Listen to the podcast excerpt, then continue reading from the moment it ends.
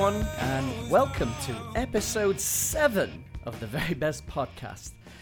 In each episode, we discuss, debate, pontificate the very best of a hitherto unknown category provided by a special guest. Now, I'm your host for today, Jay. For the very first time, what have I been doing? Biding my time. And as always, joining me, as always, Ben and Sam. Hello, Ben and Sam. How are we? Hey, buddy. Hey. Yeah, good. Pontificate. I like that word. What have you guys been up to? It's been so sunny, and football didn't come home. Oh, dear. Yeah, it's lost in the mail, isn't it? It'll get here. It'll get here in the end. Where it is. Football's fine where it is. My highlight of that Sunday was Sam's Insta story where he was watching the football. He's like, football! Football! I have a favourite football song. My favourite football song is the one that goes... hey, football! Oh yeah, that's the White Stripes, isn't it? I think that's my team,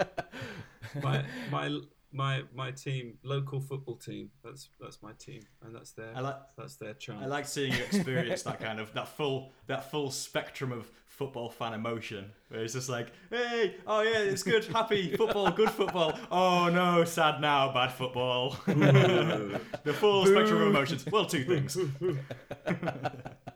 Yeah, great. It's, you know, anything can happen as long as it's related to kicking a ball towards a goal. Yeah, and well, it's supposed to go in the goal, if I'm not mistaken. Yeah, well, it doesn't have to, though, apparently. Okay. That's what I learned. What happens then? From Sunday. Then people become very disappointed. Corner kick! Yeah. If it doesn't go in, then people take to Twitter. And racism happens. That's what happens, yeah. That's where racism comes from. You sent me that. That's how it's made. Sam, you sent me that thing. You sent me that thing as well, didn't you? What was it? Did you watch a game last night? What game? Dunno. You know, the game. Is that Alan Partridge? Game. To be fair, you can't just leave the EU and then just turn up and pick up the Euro trophy. Like, it's just not on.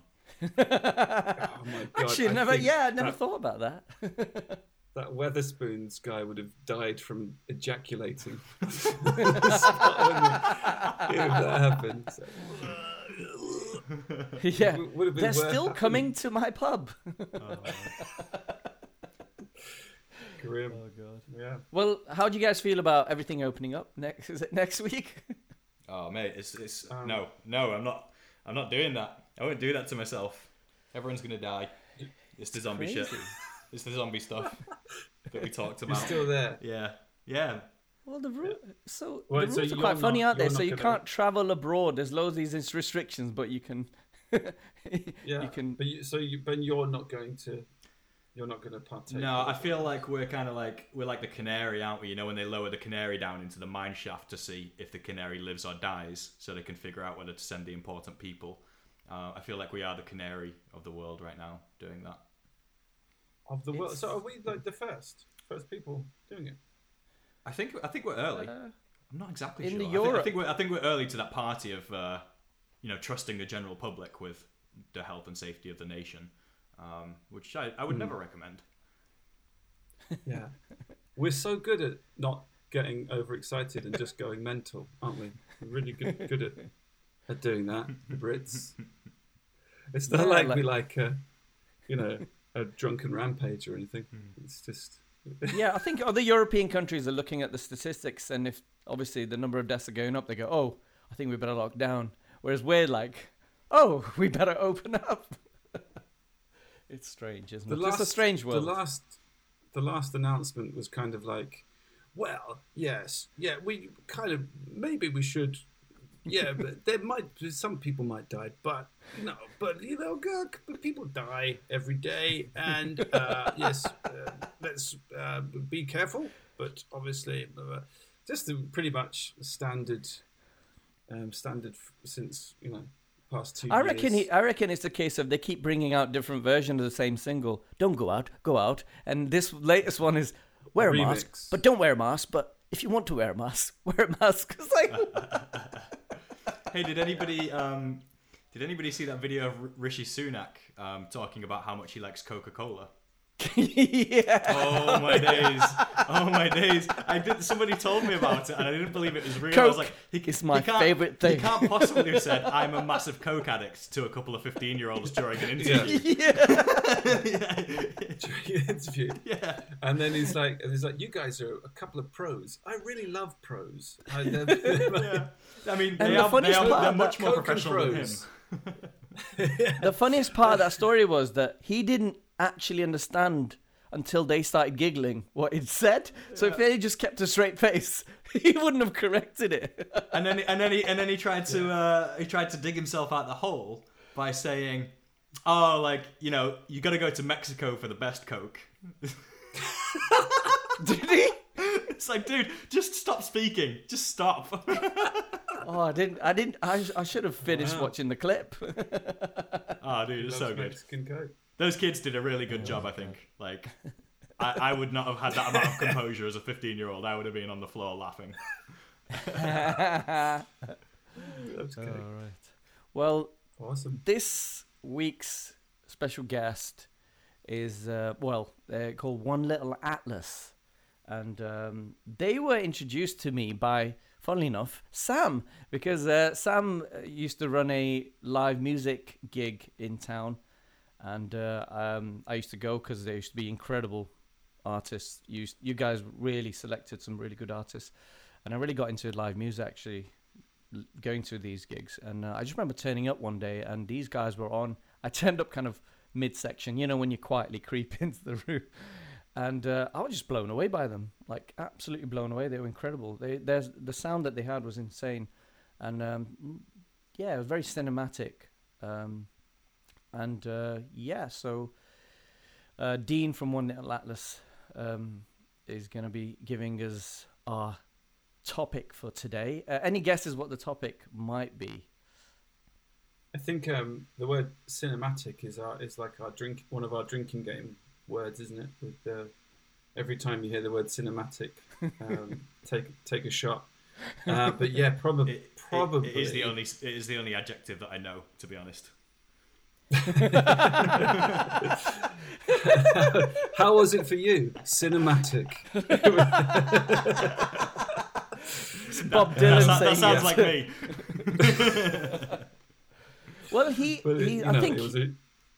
told me that he has listened to a few episodes, and he knows that majority of the questions are musical. So I've got a feeling it might be something other than musical. I hope it's just like really wild card soundtrack. Yeah. Just like, what's the best British dessert? Wow. Yeah. Just random. Obviously, trifle. Yeah. I hope it is that. You know what? It's trifle. It's trifle. Do you know why it's trifle? I don't like trifle. I think trifle is terrible, but it's batshit crazy, and it just deserves. It's an insane. It is. Yeah. It's really eccentric, isn't it? It's like, why would you put those textures together? Why would you put all those sloppy things together? It needs structure, damn it. There's nothing. It's like a weird sort of. It's like got custard and cream, and then fruit. It's like having. It's like getting like a layer of mushy peas, and then like pouring tomato soup on top of that, and then have like a slice of bread floating in it, and trying to pass that off as some kind of like thing that justifies its own existence, which it definitely doesn't. It's mad. Yeah. It's basically the result of some improper storage in the fridge, and then someone said, "Nope, I meant to do it, played for and got." Just like avoiding the awkward conversation at a dinner party. No, you're all wrong. This is delicious. Should we hear the actual question, or should we just continue discussing our own hypothetical question? These are trifling matters. So you're going to hear the voice note from Dean from One Little Atlas, and he's going to give us a topic, and then we have to decide on the spot what is the very best of. That'll be followed by a track from our special guest, and then we'll have to justify our kind of freestyle answers. So, right, let's have a listen to what Dean has for us. Hi, this is Dean from One Little Atlas. I write music with my bezzy mate Kevin in the project, which is usually a melting pot of genres with a cinematic edge to it. We've also performed original scores to Ron Frick's documentaries, Kianos Gatsi and Baraka.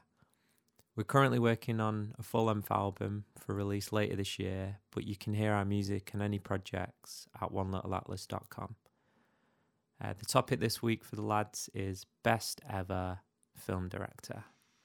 Have at it. Okay, so... very best. The topic... Finally! Finally! The topic for today. The topic is very cinematic. You called it, Sam. The very best film director ever. Wow. Well, we better have good answers for this one, because we've pretty much been praying for it, so yeah. So what's the order? We didn't decide what the order was. I forgot what the order was last time. I think I went first last time. Were you hosting? So shall I go first? Yeah.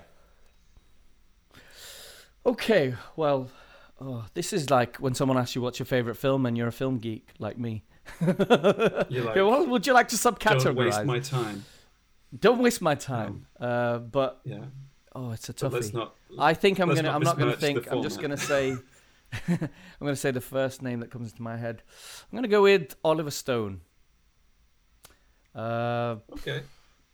Stone, yeah, because I just remember one of the first films that really made an impact on me was Platoon. I remember watching it and I was just like, wow. The film, it had some kind of a really deep meaning about humanity. It was obviously it's a Vietnam War film, but I thought it was a lot more than that. It's one of those films that I watched and I just can't forget it. Do you know what I mean? It just left. I can remember specific scenes very clearly.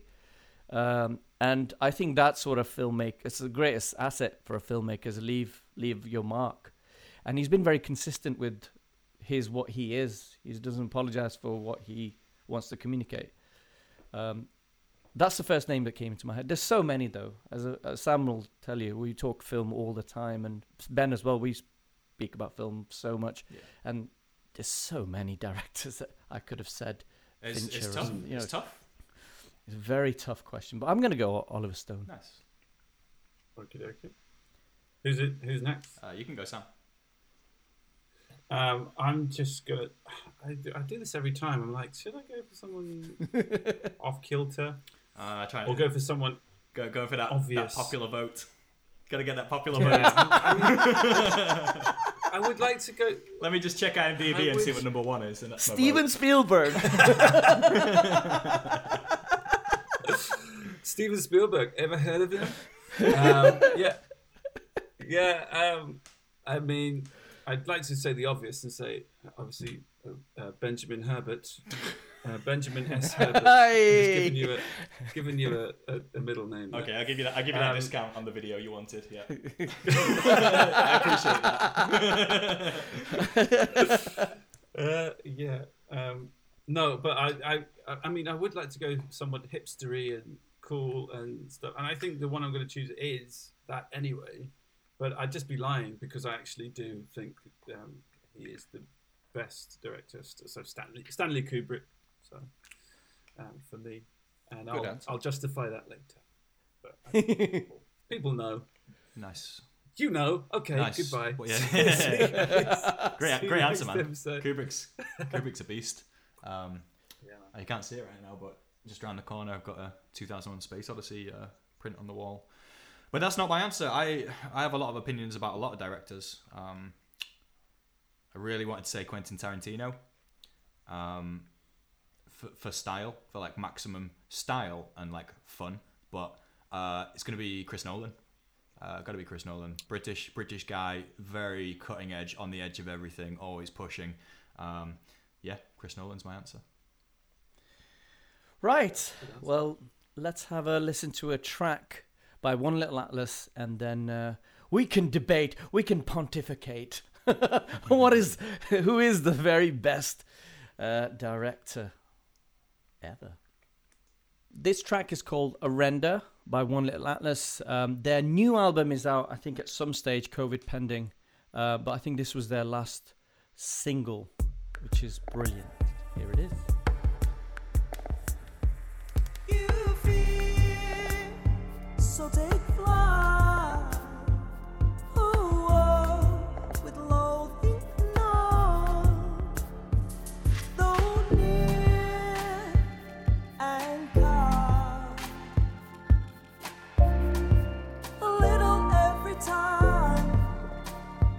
So you started something I could feel. Yes, you started something I could feel.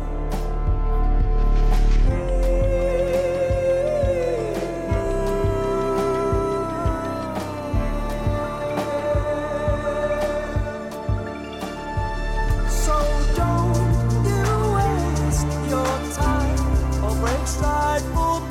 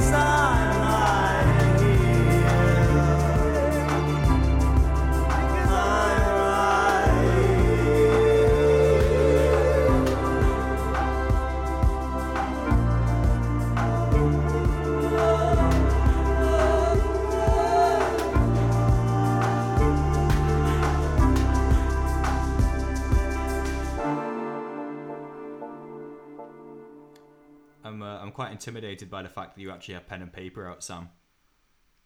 Got my iPads. Yeah, doing your homework proper. I just watched the music video. It's because you know what you're talking about. I've got to kind of stack up with you guys. I mean, Kubrick's in my top 10 as well. I don't know what the ordering of the top 10 is, but Kubrick and Nolan are both in it, and Fincher. Yeah. What did you guys think of the track? Yeah, it was banging. Really liked it. Like, I'd like to listen to that in the sun on a beach. It's got like a wild spirit to it. Really good. I watched the music video. I was just saying, Sam's there with his pen and paper out, making notes on his argument, and I just got distracted and watched the music video. I was like, oh, was there something I was supposed to do? Damn. Yeah, song's great. What did you think, Sam? Just trying to take it seriously, guys. Come on. Sam, what did you think? I really like it. I think it's very clever because it's, you know, I mean, I love a hook, but sometimes hooky music can sort of become a little bit irritating. And this manages to whack in all these hooks everywhere, but the production on it is so smooth, and you almost don't notice you're being indoctrinated, if you know what I mean, by the track. I really liked that sound at the beginning that was like... It's like tickled my brain. Yeah. Lots of ASMR kind of quality to it. Yeah, I think that's the thing I liked. Yeah, there's lots of intricate little sounds that Dean composes the music and produces it, the tracks, and I just love that he puts in these little details. So he's quite good actually at doing that, and I think it's interesting that you picked up on that. Yeah, it's a soundscape, but there's definitely a structure to it that you can, you can identify as a pop song. So it's clever stuff. Yeah. So, who's gonna go first? That would be you, sir. Okay. Oliver Stone. So I mentioned, actually, interesting, the film that I mentioned, Platoon, which is the one. But with Oliver Stone, it's you forget what else he's actually worked on. He wrote Conan the Barbarian, which is like... it's like, how does that... It's just like, how does that even work? And he also wrote Scarface. Oliver Stone wrote Scarface, which I didn't know until very recently. It's something that, you don't really think of it. Did he? Yeah, did he like the film? Because I feel like that. I wonder if he actually liked the film, because like Scarface is such a sort of misunderstood film. I wonder if he was happy with it. Yeah, well, yeah, but just the fact that he penned it, do you know what I mean? It's like, I didn't know for a while, and I was like, when you look through his filmography, it's like. It's like Wall Street. Wow. I remember watching Wall Street for the first time, and it opened my mind onto like what the 80s were like and how it really, turboed this capitalist kind of thinking across the world. Greed is good. That line is, it's just Born on the 4th of July, another one, a really memorable film. So there was a period of time where he was just on fire, and he was just writing one after the other. And I think those films have stood this test of time really well. Because I watched Platoon a few months ago, and I hadn't seen it for a few years, and it blew me away. And there were so many scenes that I forgot about. We were talking about marijuana earlier. There's a great scene with Willem Dafoe when he's talking about, why he's doing, why are they all smoking that? And he's talking about severe PTSD and he was like, this is the only way we can stay alive. Otherwise, we will probably shoot ourselves. So he was touching on topics that just, incredibly ahead of their time as well. So, and they're still very powerful. And also, recently I watched U-Turn again, which is, so he's got range as well. U-Turn is such a fun film to watch because it's so cartoon-like. I didn't know how funny it was. It's a genuinely... hilarious film. It's like a dark kind of violent comedy. Any Given Sunday is another latest, because he's gone through different. I'm glad. It's him as well. I'm glad you said one that I've seen, because I was starting to feel pretty bad. Like, I have not seen a single one of these films. I'm glad you said one. It's like you've seen Platoon. No. Oh wow. Yeah, you got to get on that. But so he's like 70s, 80s. Every decade he kind of moves forward and he brings in a new topic, and it's a really poignant topic. So,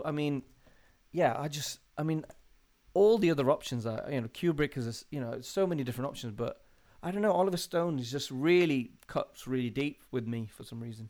I think he's really, really good. So you are sort of, he has the catalogue of sort of quality? There's no. Is there a specific style point or something? Well, I like kind of rebels, basically. You know, people who come outside of their field and go, look, this is possible out here. So he was growing up at a time in Hollywood where it was very sanitized. Everything was very samey. And he really stood up, and he was the first one to kind of walk through. The Vietnam platoon was not well received, like by, you know what I mean, a lot of people, because it was really critical of the Americans, wasn't it? Mm.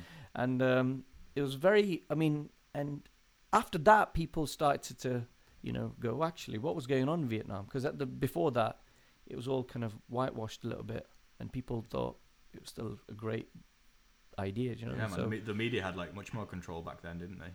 Exactly, and he was stepping out of line in Hollywood, so, and he's been consistent with that. So I like the idea that, you know, you don't just go along with what everyone else is doing. You go, no, this is what I want to talk about, and that's quite commendable, I think. So in terms of, he's got good range in filmmaking, but I like the idea that, you know, I think as a filmmaker, you've got to define who you are straight away and then stick to it. Because otherwise, you know, it might, even Martin Scorsese was, which I could have said, his main thing about film is he's like, you talk about what you know and talk about what you are, because then it's difficult for people to replicate it. Mm-hmm.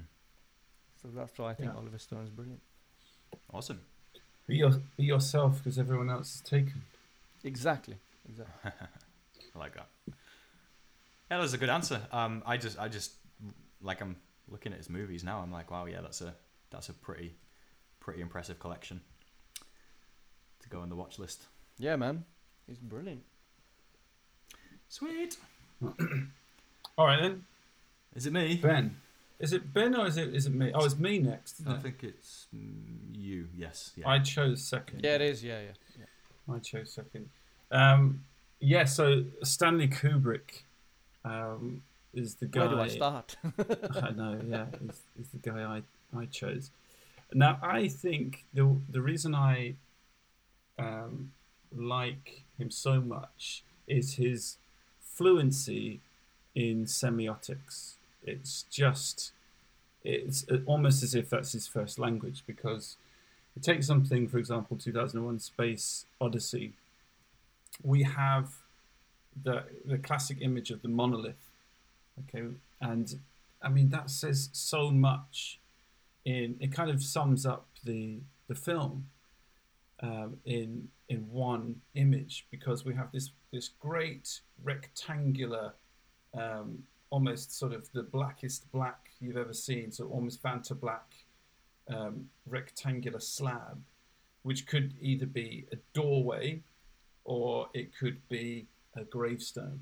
You know, it could be these two things, and it's almost a door into the world, as if it's representing birth, or a gravestone at the end of someone's life.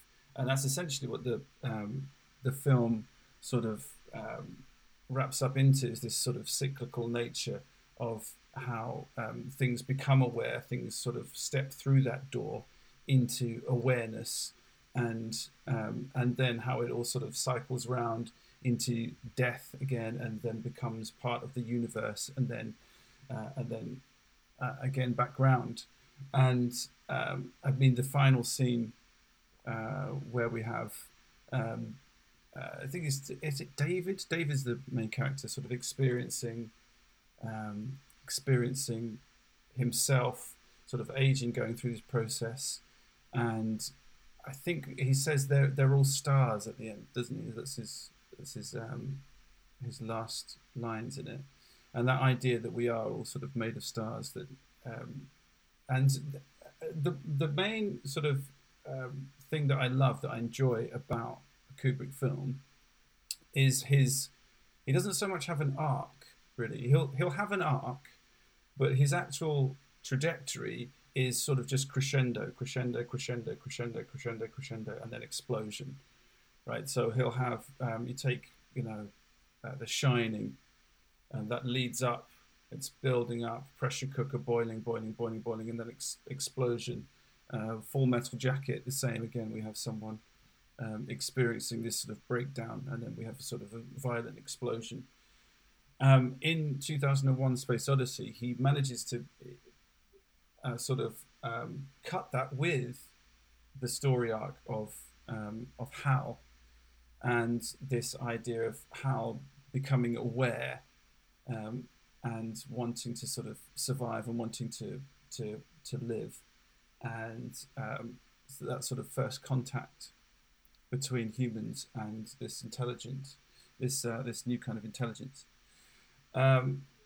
Just the symbols, the signs, the just the texture of it, just packed full of stuff from start to finish in everything that is done, and the color, the starkness of his cinematography is just it's just overwhelming at times. It's a character in itself. I just love his movies, and one last thing I was going to say is that the influence that he's had on other directors. The scene in Clockwork Orange where the home invasion scene, and that idea of singing sort of a merry tune over the top of something quite violent, and that sort of juxtaposition. You see that again. That's been done to death, hasn't it? Yeah, you see it so many times now. And like Quentin Tarantino, Reservoir Dogs. Yeah. The scene Stuck in the Middle with You is playing while he's having a nice recently dance, Joker, wasn't it? Yeah, exactly. And that's just a staple now. To the point where, his mastery of the semiotics has then sort of fed back into that language. And some of the signs and symbols that he came up with are now sort of, they're symbols that we all use. That's in sort of a Shakespearean way that Shakespeare kind of added to the language. I feel like Kubrick really sort of added to the language with his films. So and visually as well, actually, that's the bird's eye view of a car, right? I don't think you can start a horror film these days without that. Yeah, yeah. And I think we every time I watch a film with my family, we have a bet. When is it coming? The scene. Every single horror film starts off with a car driving somewhere. Yeah. That's standard. So that's a really good point. That with Kubrick, it kind of is spot the Kubrick reference. Every day, every time you watch a film, it's spot the Kubrick reference. Here's that. He's kind of created a sort of a Duplo or so. Off-brand, a Lego set of things that you can kind of shunt together and create. You can cobble together a passable film just by. What are you making? Emulating these Kubrick set pieces, and he did. Yeah, he was very pioneering of those things. Yeah, awesome. So, and he did pioneer. Yeah, he pioneered those things, and Yeah. Great stuff. So Ben. Oh, hi. Tell us why you are, in fact. Yeah, so Chris Nolan. Actually, I really like Stanley Kubrick, and him and Chris Nolan, I think, have a lot in common. And I think there's no denying that Stanley Kubrick's been a big influencer of Chris Nolan. Chris Nolan is a modern great, and Kubrick is a kind of legendary all-timer great Hall of Fame. Although I do think Chris Nolan is probably in the Hall of Fame by now. Metaphorical kind of film director Hall of Fame. But, he's modern. He takes those ideas further and he comes up with new ideas himself. But one thing that they really have in common, not that I'm supposed to be arguing what they have in common, I think they're both really, really good at epic spectacle that is sometimes devoid of emotion. Sometimes, they're amazing to behold. Kind of bleakness. Right, yeah. But then there was one in particular that Chris Nolan did. I think his brother wrote it with him as well, which was Interstellar. And it was he did it to prove that he did actually have the mastery over the kind of emotive stuff as well. So he had that father-daughter and the love and connection between them being stretched across time and space and the infinite. And you really felt it, and it was super moving and stirring. I don't think Kubrick ever did that. I don't think he was ever really emotionally stirring.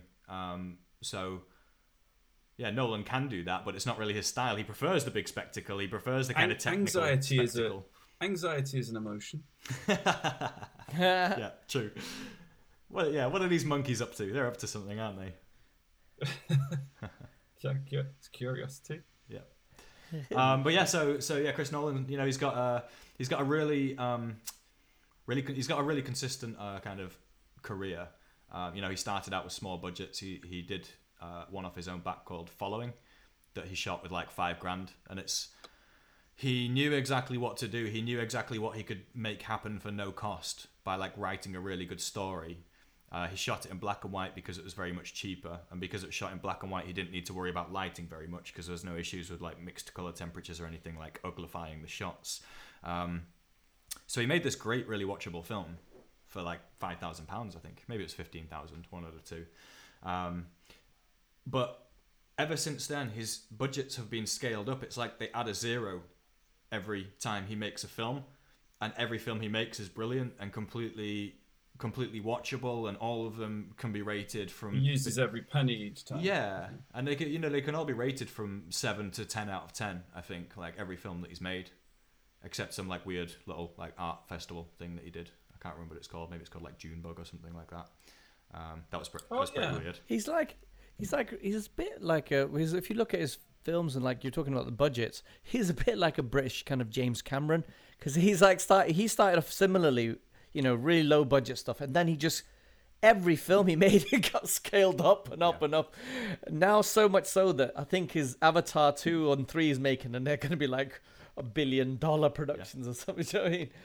So yeah, man, and that's no small thing. Like the difference between spending, like it's easier to make that cheap film, I think. Well, no, it's not easier. They're just complete different things. Making that film for cheap and calling in all the favors and making the magic happen, that's an art form. But it's also an art form to actually know how to use that absolutely colossal budget in the right way, and where it all goes, and what it goes to, and what it brings to the film. So I really like that consistency of his, that he doesn't have any work to be ashamed of. He's maintained a cachet, hasn't he? Sort of credibility. Yeah, man. And stuff like Inception. Like, just Inception was just a revolution in cinema. And he makes these pieces that you can enjoy them, you can be confused by them, but somehow it's like enjoying the confusion. It's really enjoyable. You like the thrill of trying to solve the puzzle, and maybe you do, maybe you don't, but it was good to try. Or maybe you've seen it a few times, or maybe you're really smart, and you just get it right away. But he puts out these mind-bending challenges for us to tackle in the cinema, and sometimes they require like a handful of watches. I find that really enjoyable, and I think all of his films have like an amazing amount of depth and rewatchability to them. But I find them all enjoyable the first time, same as I do the 10th time, and I do rewatch them. So I'm just fanboying. I'm just fanboying over Chris Nolan right now. But that's what we do. I think he does a lot of things brilliantly. I don't know if I had this conversation with Sam or maybe someone else, but I think you're right, his films are. But I think one of the things that we were talking about was like he does love exposition. You know, it's like there's a scene in I think it's Interstellar where I think they're talking about love for about 10 minutes or something. It's like, what is love? Love is, and it just goes through it, and it's like, man, that's a lot of exposition. It's like, what's gonna happen? But the film's about love. No, yeah. I'm talking not just in that one. If you look at Memento as well, there's so much like, you know, explaining. I think he does it in a really clever way. To be fair. He poked a bit of fun at himself in Tenet, because there was a character asking, like, they were saying, so what, how does this work? Can you tell me a bit more about it? And he's just like, we're not doing that. We're not doing that tonight. Get some sleep. And it's almost like Chris Nolan saying, we're not doing the exposition this time, even though this guy's asking for it. Yeah. You're probably asking for it. Like, we don't have time. This film's already 3 hours long. It's like characters like, what's going on, guys? Maybe that sounds like producers to me. Saying no one's going to get this. Put someone in. Put a stupid person in there to get it to say. So what are we doing? Don't worry about it. Sit back. Yeah. Enjoy the show. It's great. Yeah, but that's me, and that was probably the hardest one to settle on, because I've got a little like Hall of Fame of directors in my head, and there's probably 10 or 15 directors in there. But I just thought I'd go for the popular one because I really want to score a point this time because I keep losing. So. Hey guys. Yeah. No, I think so many, isn't there? We've all kind of, yeah. I think Sam, you nailed it, didn't you? Shall I go for the popular one? Well, no, I was going to try and go for the indie one, but then I was just the Tarantino one. I like Kubrick. I'm surprised nobody said Tarantino because I feel like that would have been an easy win. Yeah. I just don't agree, to be honest. Mm. I mean, I think I do enjoy his films, definitely, but it's a little bit Oasis to me. So yeah, like, they're all kind of fanboy films, aren't they? Really, I'm going to be murdered for this as well. It's it's kind of like I see it as like there's a bunch of ingredients there that this would have happened at some point, and it just so happens that he did it right. It's like geekdom, but it's just well organized geekdom. Do you know what I mean? So I see it like Reservoir Dogs is a remake of City on Fire with Chow Yun Fat, which you know a bunch of guys maybe my age, a bit older. I'm going to sound like it, but could have made that film. In fact, you know, a bunch of my friends have, you know, made similar things around the era, you know, and he's a lot older than me, but you know, there's that older boy who had nunchucks. Do you know what I mean? And he had, you know, a poster of Krull on his wall, and you know, and he just so happened to borrow his uncle's camera. Do you know what I mean? And it's like, to me, it is that that is cool, and that is totally fine, but it's a little bit Comic-Con sort of geekdom. I guess it's the snowball of success, and somebody can get successful, and once you are like at a certain level of success, then it snowballs from there. Like once you're into mainstream success, it snowballs and becomes more than the sum of its parts. And yeah, when you try to deconstruct it, it can be like I'm not saying I agree on like Tarantino being over the top or anything. I'm just kind of like I kind of get how that happens, but all the people come flocking to it, and you're like, how does this justify such a big audience? That's not how it works, though, is it? Like, I think it's not fair. It's fun. I think it's fun, but I just don't think it. And I enjoy it, but I enjoy it in the same way that I enjoy, I don't know, Marvel. Really, to be honest, in the same way that I enjoy a superhero movie, I don't necessarily think it's like high art or anything original. It's like really? Junk food. It's like an ice cream. Yeah. Like yeah, it's good, but it's not art. It's not good for me. Yeah. I mean, I think he wrote True Romance, didn't he? And I think that's the one thing that I was like, fair enough. Yeah, I agree with that actually. That's a really, he wrote really that, well. So I was like, fair enough. Really he didn't direct it, but he did. I think was it Ridley Scott or his brother directed it? But I was like, do you know what? Fair enough. That is really good writing. It's really well written. Yeah, that's true. That's true. Yeah. Oh, he's got it there. Yeah. Ben's got it. And to be honest, ask me tomorrow and I'll say no. Exactly. So I completely think he's a genius. I can't see who directed it. Well, this is why I think I didn't say Luc Besson, because Luc Besson started off really well. Then he snowballed and then he was just, I don't know what he's making now. He's making cartoon films now. What the hell? It was Lucy. Oh, exactly. Did he do Valerian? Valerian. He might have done Valerian. That was Valerian, yeah. That was like visually amazing. Like the plot and the actors were just like dry. It was awful, but it looked amazing. Yeah. I mean, saw it in the cinema, but it was a bit like, you know what you said earlier, Sam. It was a bit. It's like like watching a comic. Fun. It's not good. Yeah. Anyway, so we've gone into the bonus round of directors that we don't like that much. What else don't you like, Sam?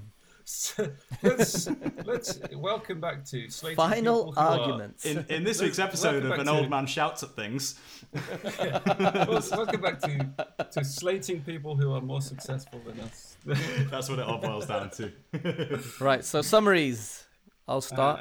Yeah, go for it. I think Oliver Stone is the very best of directors because he was a rebel from the beginning, and he's really owns what he makes, and he's stayed true to himself, and he's made some absolutely belters of films, and he's also written a lot of amazing films like Scarface that a lot of people don't know about. So he's got longevity. I mean, he's still going, he's still making. I think his last film was, and he's done it for like 5-6 decades with consistently making great films, which is so hard.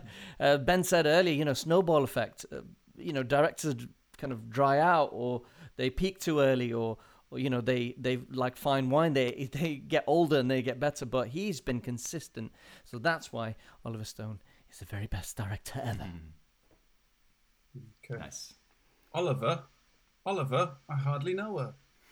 No, I'm going to choose Kubrick because of the contribution to the art form, the amount of symbols and signs and just basically standard practices that he has implemented, and the influence that he has had with comparatively, smaller back catalogue, but just the punch of each one has just reverberated, and that's why I'm choosing Kubrick. Kubrick's the man. Sick. Chris Nolan, the modern pioneer of film, I'd say. Always makes something fresh, always revolutionising something. Revolutionary VFX, banging soundtracks. It's always fresh, something new. And I can't wait to see what he does next. So that's my answer for the very best film director. Yeah. Great. That was fun. And... And if you disagree with us, of course, you can you can have your say. You can go yourself. But before you do that, do give us a like and a follow. And then, do what Sam said. Yeah. At the very best podcast. That's what you're on the internet for anyway. At the very best podcast on Instagram. You can listen to us on Spotify and a few other places. Thank you so much, One Little Atlas, Dean, for that brilliant question. I think Sam said, finally. So that just shows you what a great question it was. And very it was so good. Question. It was so good. We went into a kind of Alice in Wonderland rabbit hole of our second and third favourite directors. Yeah, our least favourite. Let's work backwards. Yeah. But thanks everyone for listening, and see you next time. See you guys. Peace.